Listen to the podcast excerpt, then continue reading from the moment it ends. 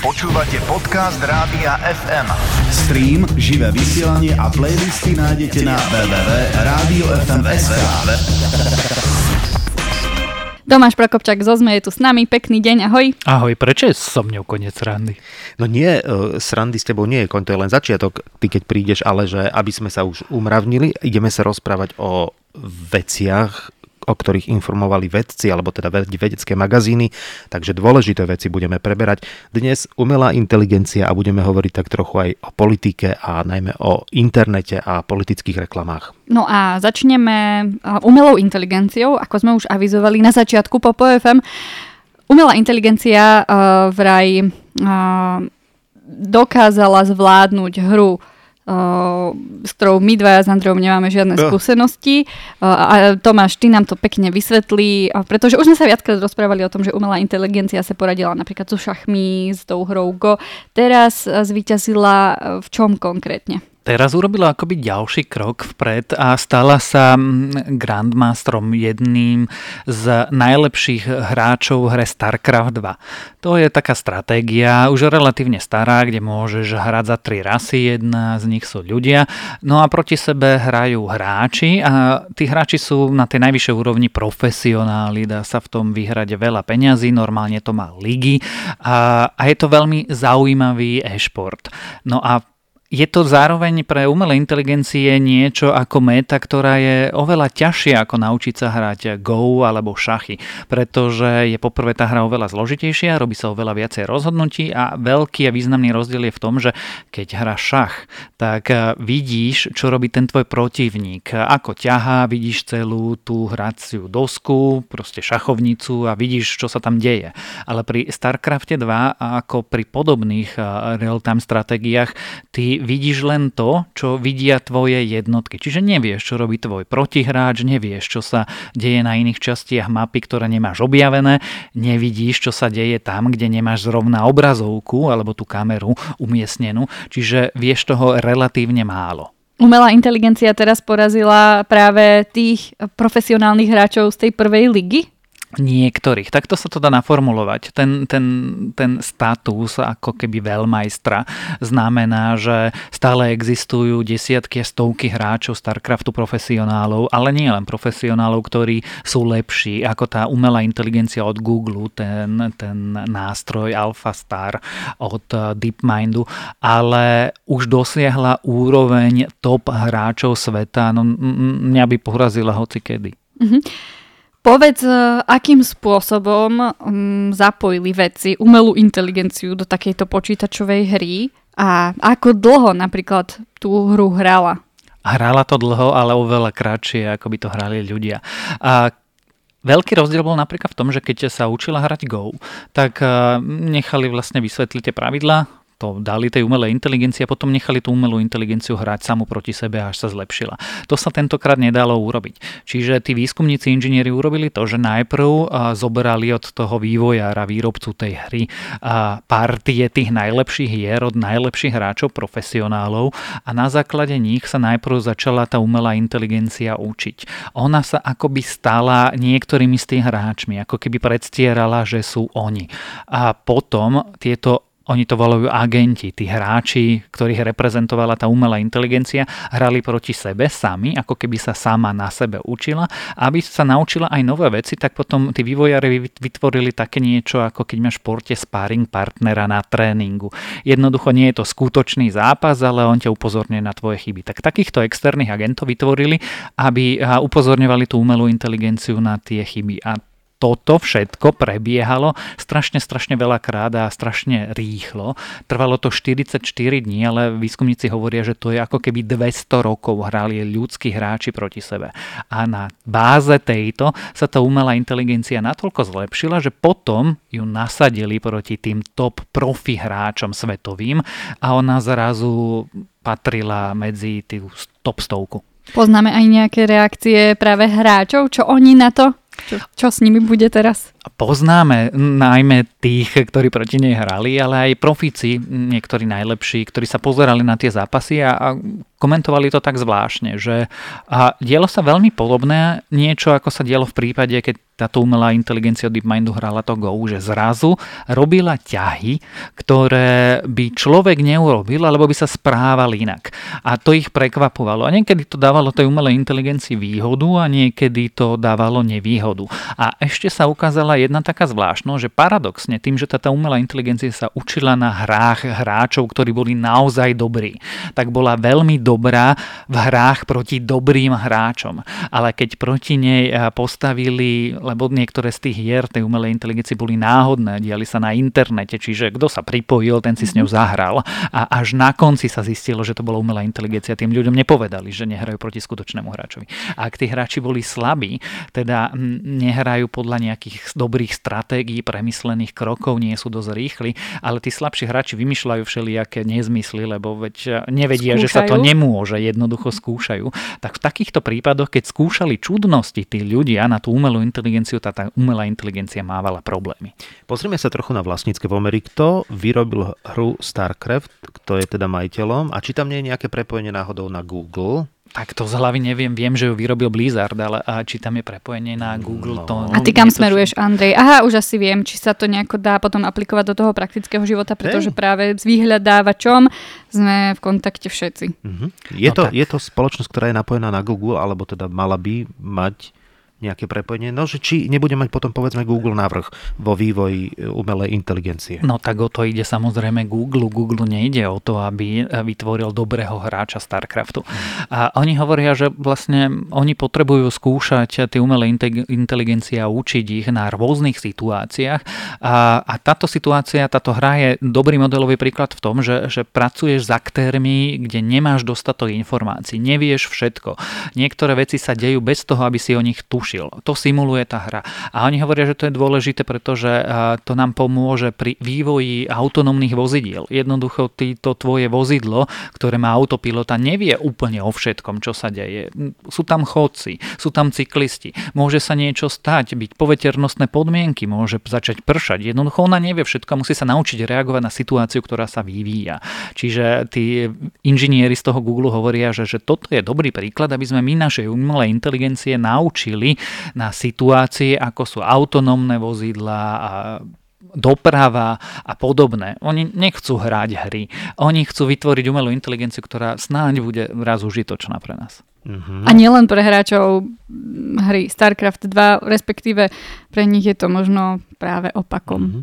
Twitter zakáže politickú reklamu Akým spôsobom a prečo, to si povieme už o chvíľu. Počúvate podcast Rádia FM www.radiofm.sk Rádio FM máte naladené aj 10 minút pred pol štvrtou. Toto je Tech FM. S Tomášom Prokopčákom sa teraz porozprávame na tému Twitter a jeho budúcnosť, takže vraj Twitter zakáže úplne všetku politickú reklamu. Čo ho priviedlo k tomuto rozhodnutiu? No politika. Jack Dorsey, teda riaditeľ Twitteru, povedal, že zakážu všetku úplne politickú reklamu a to na celom svete, teda nielen v Spojených štátoch, ale vrátane Slovenska. A dôvod je, no, idú voľby. Napríklad v Spojených štátoch, teda v novembri budúceho roku budú voľby, u nás budú voľby na konci februára tiež budúceho roku a Twitter jednoducho si povedal, že a stačilo. Nepomohlo by mu to, keby ju v nejakej forme povolil?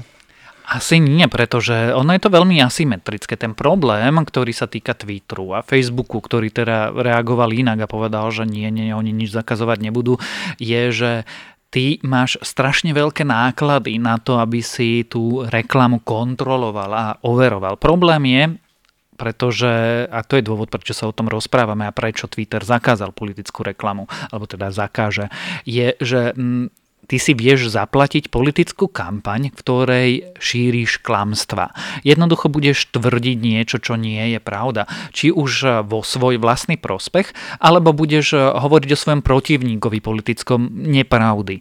Napokon niekoľko takýchto experimentov urobili aj aktivisti, ktorí tvrdili, že Mark Zuckerberg na Facebooku si kúpili reklamu, že podporuje Donalda Trumpa, čo nie je pravda. Aby dokázali, že si vieme kúpiť reklamu, ktorá je klamstvom. No a aby aby si dokázal overiť tieto kampane, pretože ich je najmä vo volebných časoch strašne, strašne veľa. Potrebuješ armádu umelej inteligencie, algoritmov a živých ľudí, ktorí musíš platiť za to, aby preverovali každý jeden post.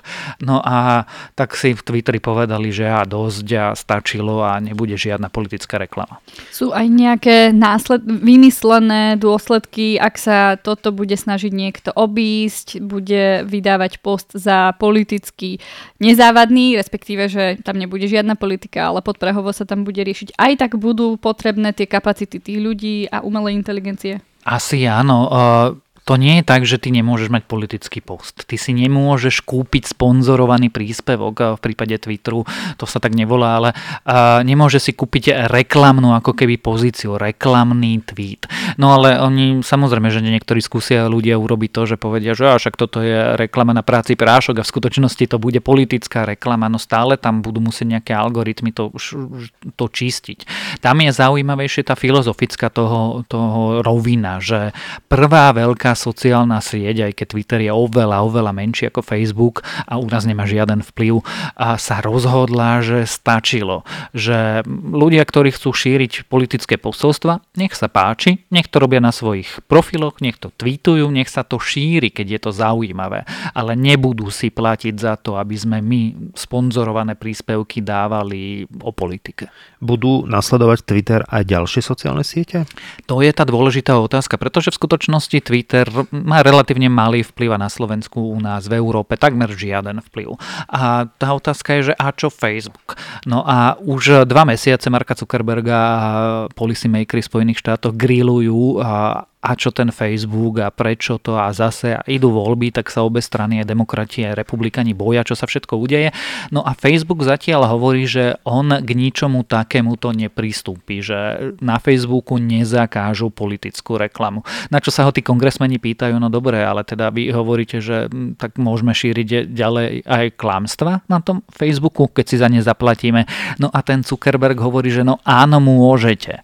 A to je problém, čiže momentálne momentálne, toto je správa stará pár hodín, čiže momentálne bude veľký tlak na Facebook a možno, že o týždeň sa tu budeme takto rozprávať, že Facebook sa predsa len rozhodol, že aj oni zakážu politickú reklamu, alebo zakážu klamstva, alebo zamestnali 10 tisíc nových moderátorov, ktorí budú kontrolovať e, príspevky, za ktoré si niektorí ľudia platia.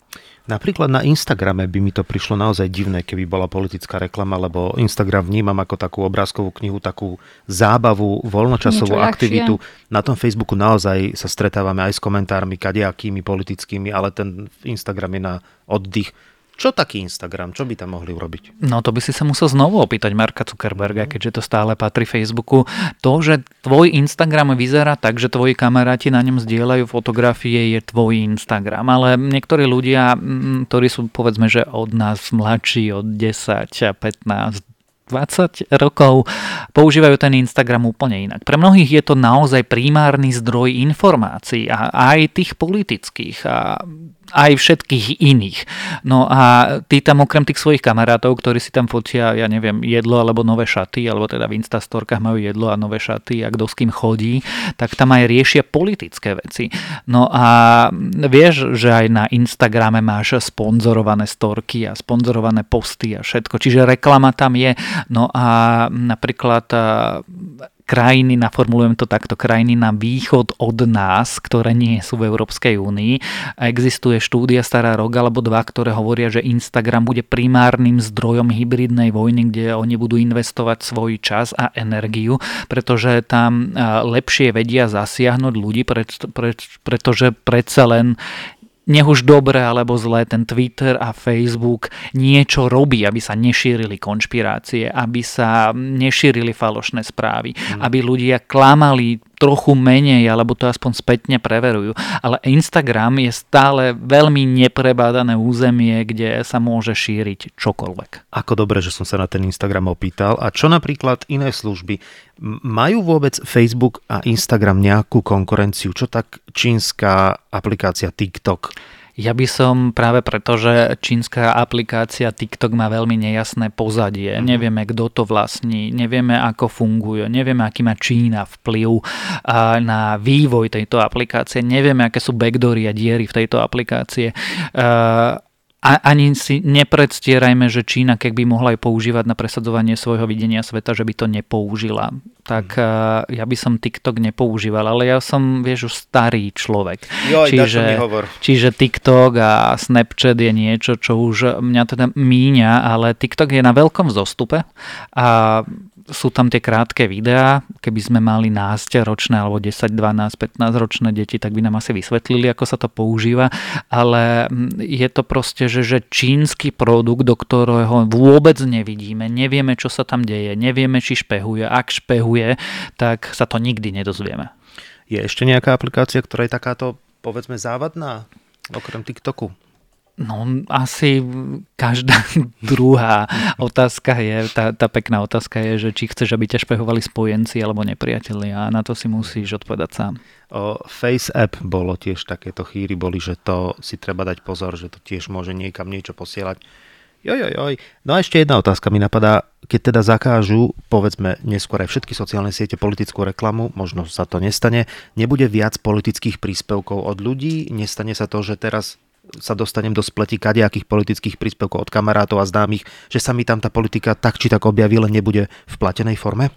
Áno, stane sa to a to, keď e, budú tvoji kamaráti, tak to je to ešte tá dobrá časť, pretože tam bude množstvo falošných profilov, pretože ako to budeš obchádzať, keď si to nebudeš môcť kúpiť? No tak si vytvoríš armádu falošných profilov, ktoré budú šíriť tvoje posolstva. Napokon ono sa to už deje dnes, to si nepredstierajme. A, takže samozrejme, že sa to bude diať. No to je to, čo som povedal, to je tá asymetria. Útok je vždy jednoduchší ako obrana proti nemu. Čiže e, keď raz máš ľudí, ktorí sa rozhodli šíriť fake news, konšpirácie a klamať, veľmi ťažké je sa proti tomu brániť. No. V rámci tej našej dnešnej strašidelnej témy aj zaznela taká veta od Tomáša, že musí sa rozhodnúť, či chceš, aby ťa špehovali spojenci alebo nepriatelia. Mm-hmm. Aj o tom sme sa rozprávali práve dnes pri téme, ako to bude s politickou reklamou na Twitteri. O tomto by sme sa ešte veru, že mohli rozprávať v budúcnosti o sociálnych sieťach a ich vplyve a o tom, ako prestávame možno sledovať tradičné médiá, teda aspoň niektorí a berieme informácie iba zo sociálnych sietí, čo teda si neviem predstaviť, ale dobre, keď je taká doba. Prídeš aj na budúce? No, dúfam, ak sa teda neskončí svet, lebo bude za... sa sem dať dostať. Zase je nejaký dátum nový? Nie, nie, len tak vieš, ako, že môže ťa zraziť auto Nikdy na nevieš. prechode. Jej tak, no, tak toto sa môže stať. Dávajte si pozor na seba, Tomáš, ty si tiež dávaj pozor. Tomáša Prokopčaka zo sme sme počúvali práve dnes v TFM a teda ak sa nič nestane, tak opäť vo štvrtok po 15. sa na ňo budeme môcť tešiť. Ahoj. Ahoj. Počúvali ste podcast Rádia FM. Nezabudnite si nás naladiť. Stream aj frekvencie nájdete na www.radiofm.sk.